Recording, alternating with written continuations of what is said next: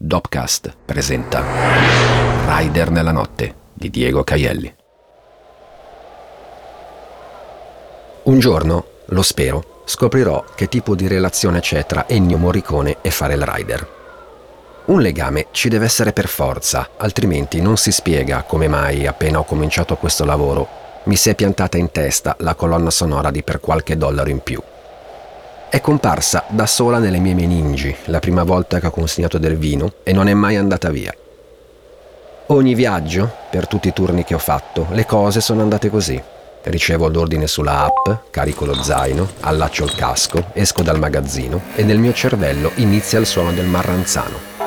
La colonna sonora procede in modo preciso, le parti dei singoli strumenti entrano una dopo l'altra, seguendo le indicazioni del direttore d'orchestra. Prima c'è il Marranzano che mi accompagna fino al motorino, salgo e inizio a fischiare il tema principale. Metto in moto assieme alle percussioni, accelero sul contrappunto che il flauto fa sul mio fischio. Sfreccio per la via sul ritmo della batteria, suonata prima con le spazzole e poi con le bacchette. Le campane rintoccano, il coro abbaia e quando inizia la chitarra sono già lontano. Ogni tanto smetto di fischiare e faccio anche la parte del coro. Poi, a versi, quella della chitarra. Se qualcuno mi sentisse, mi prenderebbe per matto. Forse lo sono, ma di sicuro non sono Clint Eastwood a cavallo. Sono soltanto un tizio in motorino che letteralmente se la canta e se la suona. Comunque, la cosa più stramba non è avere Ennio Morricone che dirige un'orchestra nel mio cervello. L'aspetto più straniante di tutta questa situazione è che non ci sia nessuno a guardarmi male. Non ho nessun tipo di pubblico, nessuno mi applaude, nessuno mi prende in giro. Non ci sono pedoni che attraversano quando mi fermo ai semafori rossi, non c'è nessuno per strada accanto a me, né a piedi né in macchina. Nessuna ragazza può fraintendere il mio fischiare forte scambiandolo per catcalling. Io, il vino che ho nello zaino e la musica che ho nella testa, siamo soli. Completamente, assolutamente, inesorabilmente soli, e lo siamo in qualunque zona di questa città. Sono passate da un po' le 22, c'è il coprifuoco. Già molto prima, tra le 6 e le 9:30, fatichi a riconoscere Milano. Qualcuno in giro c'è e sono le persone che tornano a casa dal lavoro. Il traffico è una percentuale omeopatica di quello che era una volta, prima che un virus triturasse il nostro modo di vivere. Verso le 19 in strada ci sono più che altro veicoli commerciali, c'è quello che consegna la spesa, ci sono dei muratori sul furgone, tanti van e minivan con stampate sulle fiancate nomi delle ditte, le prestazioni offerte e i numeri di telefono. Poi, dopo un po', spariscono anche loro. Succede qualcosa tra le 9 e le 9:30.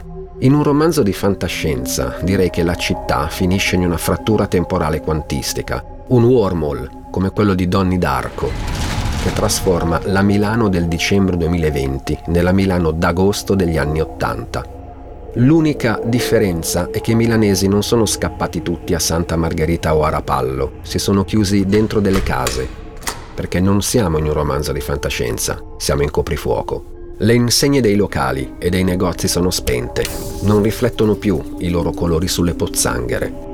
Gli unici a essere aperti sono i ristoranti, con la serranda mezza abbassata e qualche rider in bicicletta fuori in attesa. Altri, tanti, sono chiusi e basta. Quelle saracinesche grigie, in acciaio, sono un muto monumento pandemico dedicato a quello che poteva essere e invece non è stato. Strade vuote, silenzio e buio. Una città di notte non è illuminata soltanto dai lampioni, è la vita che esplode dentro di lei a illuminarla. Una città vive con la luce dei fari del traffico, con le luci delle vetrine, quelle fisse, quelle che lampeggiano, comprese quelle orrende scritte a LED dove leggi Welcome prima di entrare in un bar dai gusti estetici cinesi. Adesso, in zona rossa, percorrendo la notte alcuni stradoni, la luce è così fioca che alzando lo sguardo riesci quasi a vedere le stelle, su nel cielo nero e limpido. Milano in coprifuoco si sente tradita nell'anima, quindi è vuota e fredda con tutti. Le sue strade sono lastricate di promesse non mantenute. Nei rigagnoli, al lato dei marciapiedi, scolla la speranza, prima di morire per ultima dentro un tombino. La vedo bene scivolare via mentre metto lo scooter sul cavalletto. Sono arrivato a destinazione, devo consegnare a Mario 2 bottiglie di prosecco. Suono al citofono, mi annuncio, Mario mi apre dandomi le indicazioni, secondo piano a destra. Mario vive in una piccola palazzina dalle parti di Viale Arbe, lì accanto c'è il triangolo delle Bermude di tutti i rider, il villaggio dei giornalisti. Quel dedalo di stradine e viuzze a nord di Piazza Carbonari. Infilarsi lì dentro, trovare la via giusta, ma soprattutto il civico, è un'impresa degna di Magellano. I nomi delle vie si leggono solo se scendi dal motorino, ti metti a 1 metro dal cartello e lo illumini con una torcia. I navigatori lì dentro impazziscono e la pianta urbanistica dell'area è stata disegnata dallo Stregatto di Alice nel Paese delle Meraviglie.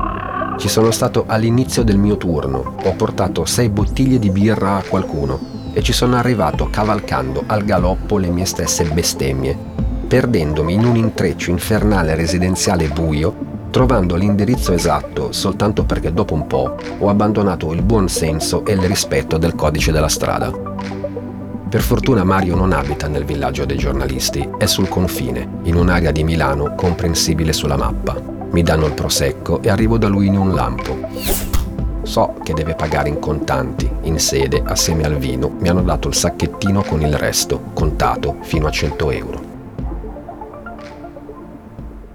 Secondo piano, scala destra. Salgo a piedi e Mario è lì che mi aspetta. Avrà più o meno 30 anni, è vestito bene ed è molto nervoso, tanto, parecchio nervoso. Mi avvicino, aprendo lo zaino e capisco il perché. Alle sue spalle vedo il salotto, con nel mezzo un tavolo apparecchiato per 2, apparecchiato bene, con il bicchiere per l'acqua, quello per il vino, il servizio buono e una candela ancora da accendere a fare da centrotavola. Si vede che Mario ci tiene alle buone maniere. Seduta al tavolo c'è una ragazza, giovane anche lei, mora. Indossa un vestito a tubino nero e le scarpe coi tacchi. Mi guarda, sorride e tamburella con le dita sulle sue gambe. Ho portato del vino per una cena romantica. 2 ragazzi che cercano di andare avanti con le loro vite, come è giusto che sia, perché vivere ha poco senso se non vivi, e niente più di una cena romantica fa parte della nostra vita. Lui è agitato. Non credo sia il loro primo appuntamento, di sicuro è la prima volta che lei viene a casa sua. Lo intuisco da come si guarda attorno. Lo sguardo è diverso quando osservi un luogo che conosci.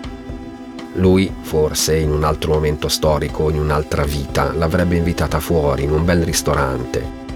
Un posto dove vai per fare bella figura, uno di quei posti che ora hanno la saracinesca abbassata, probabilmente. Mario però non si è perso d'animo e si è giocato la carta della cena a casa. Bravo Mario. Non vedo sacchetti o le confezioni del cibo da asporto, per cui deve aver cucinato lui. Ha usato un servizio di delivery soltanto per il vino. Porgo il mio sacchetto, gli dico che ho il resto, ma lui ha in mano la cifra esatta, precisa al centesimo, raggiunta con un po' di monetine. Ci ha messo anche un paio di euro di mancia. Qualcuno la lascia, qualcun altro no, fa parte del lavoro. Quando mi danno la mancia ringrazio e saluto, quando non me la danno ringrazio e saluto lo stesso. Mario allunga la mano coi soldi ma è inquieto, il denaro gli cade di mano e gli spiccioli tintinnano sul pavimento, rotolando su tutto il pianerottolo. Lui si china per raccogliere le monete, lei si alza dal tavolo per aiutare, lui ridacchia, nervoso, dicendole che va tutto bene. Noto che diventa rosso in viso, i soldi gli cadono ancora dalle dita. Vorrei dire a Mario di stare tranquillo, è venuta lì. Se non provava anche lei qualcosa per te, non sarebbe venuta a casa tua. Dai Mario, andrà tutto bene. Sei un tipo educato, non so come vi siete messi d'accordo per quando la cena sarà finita, forse farai la mossa di offrirle il taxi per tornare a casa. Oppure lei passerà la notte a casa tua, cosa che ti auguro. Stai tranquillo Mario. Ora apri il prosecco e pensa soltanto a passare una bella serata. Sorrido mentre raccolgo le monete assieme a Mario e alla sua ospite. Mentre lui si scusa in 1000 modi con me e con lei, io gli ripeto che non c'è problema. Ti ricordi quella volta che abbiamo ordinato del vino e tu hai seminato spiccioli per tutto il pianerottolo? Vorrei questo per loro. Vorrei aver contribuito alla creazione di un ricordo di coppia e al sorriso che ne consegue quando quel ricordo è parte di una vita felice assieme. Risalgo sulla motoretta e mentre torno in sede, ripenso a tutte le persone che ho incrociato stanotte portandogli il vino a casa. Mario e la sua ospite sono i miei preferiti di oggi. Sono stato in tante case stanotte. Ore prima ho fatto una consegna in un bellissimo palazzo anni 20 vicino a Corso Sempione. Ho aperto il portone e mi sono ritrovato in un tempio di marmo lucido. Davanti a me, al lato di un androne tirato a specchio, c'era una titanica scalinata semicircolare, grande abbastanza per salirci in carrozza. La scalinata ti accoglieva con due sculture femminili ai lati, quasi fossero due polene che reggevano il peso della struttura. Mi sono goduto la bellezza di quel posto per qualche secondo, prima di salire al terzo piano. Luca ha ordinato 3 bottiglie di nobile di Montepulciano ed eccomi qua. Invece, tra le 6 e le 7 di sera, non so per quale motivo, la maggior parte degli ordini arrivano da case di ringhiera. Zona Sarpi, Monumentale, Maciacchini. Io amo le case di ringhiera, le case di corte, come direbbero gli agenti immobiliari, quelli belli, alti, con il completo blu in acrilico e il nodo della cravatta grosso come un'anguria. Grosso modo le case di ringhiera sono tutte uguali, alcune sono messe bene, altre meno, ma tutte hanno un citofono con 800 targhette, le leggi tutte, dopo 10 minuti trovi il cognome, suoni. Ti viene aperto un piccolo portone di legno, l'equivalente umano di uno sportello per gatti in un mastodontico portale di 4 metri per 6, e ti ritrovi nel cortile interno. Cammini su 1.000.000 di sassi rotondi che sbucano dal terreno come piccoli ovetti e se alzi lo sguardo vedi la caratteristica ringhiera, una per ogni piano. Ricalca il perimetro del cortile e ci arrivi salendo le scale. Molti gradini di quelle scale sono consumati dal tempo. A furia di salire e scendere, la parte centrale è più scavata rispetto ai lati. Sui ballatoi c'è odore di minestrone, odore di casa. In fondo a una di quelle ringhiere ho conosciuto Pallo, un Weimaraner curioso che mi sbirciava da dietro la porta socchiusa. Il suo padrone ha ordinato del Chianti. Avrei voluto accarezzarlo oltre a chiedere il suo nome, ma il cliente aveva dei rigidi protocolli di sicurezza. Ha aperto la porta quel tanto che basta per passare dentro il sacchetto. Non è uscito, aveva già pagato l'ordine con la carta. Non ha detto nulla, a parte rispondermi quando ho chiesto come si chiamava il suo cane. Pallo. E ha subito chiuso la porta. Sono tantissime le vite che mi sfiorano in quei pochi minuti che mi servono per consegnare un sacchetto e rimettermi in sella. Loro incrociano la mia, ma non credo gli diano la stessa importanza, sono soltanto il tipo del vino. Per me invece è diverso. Quando ho iniziato questo lavoro ho deciso che avrei fatto di tutto per ricordarmi ogni cosa, ogni cliente, palazzo, casa, appartamento. Ogni situazione, bella o brutta, non importa, perché se il destino ha deciso di mettermi sulla sella del mio motorino, avrà avuto le sue ragioni. Non so ancora quali siano, ma sono convinto che le scoprirò consegna dopo consegna. Lo so che è una debolezza tipica dell'essere umano cercare un senso e uno schema anche negli avvenimenti che ne sono privi, ma mi serve. Mi serve per andare avanti, altrimenti non riesco a fischiettare la colonna sonora di Per qualche dollaro in più. Penso ci sia una ragione, altrimenti l'unica cosa che riuscirei a fare è stare fermo, pensando ai miei molteplici fallimenti. Milano stanotte è bellissima, vuotissima e freddissima, come soltanto chi è stato tradito nei suoi principi più profondi può esserlo.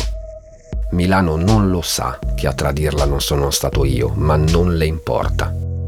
Ho le ultime consegne da fare. In giro ci sono solo guardie, netturbini e persone con gli zaini in spalla. Persone, non ragazzi, non risorse, non nomad workers, non omini, non il tipo, non delivery guys, persone, perché persone è quello che sono. Qualcuno arranca sui pedali con il cappuccio della felpa tirato su, qualcuno dà un'occhiata al navigatore, qualcun altro sfreccia passando col rosso. Ma del resto, se non dobbiamo più tener conto di un concetto antico come plusvalore, perché bisogna rispettare un semaforo rosso in una città deserta? Dicevano che Milano è una città fredda, anche d'estate. Lo dicevano quelli che a Milano non ci vivevano e non ci andavano mai, perché la nebbia, i palazzoni, i grattacieli, il lavoro sempre, il lavoro solo. Lo dicevano da dopo la guerra, quella vera, quella delle sirene e del cielo che se non fa rumore si vive un altro giorno. Quella del chissà se rivedo i miei amici, quella del quando finisce, quella del primo poi, se stiamo attenti ne usciremo. Ai tempi del coprifuoco, quello vero, quella guerra lì. Dicevano che Milano è senz'anima. E allora, se un'anima non ce l'ha, perché mi sembra che pure i marmi, le piazze, le rotaie del tram si sentano traditi? L'anima non serve a chi ce l'ha, è per chi la vede, per chi la sente e per gli altri. Mentre corro in questa città enorme e deserta, il freddo mi paralizza la faccia in un sorriso sghembo. Capisco che un deserto è un deserto solo se non c'è più nessuno, solo se non c'è più niente, nemmeno un pensiero. Qui, invece, di pensieri, di idee, di sogni, ce ne sono ancora tantissimi.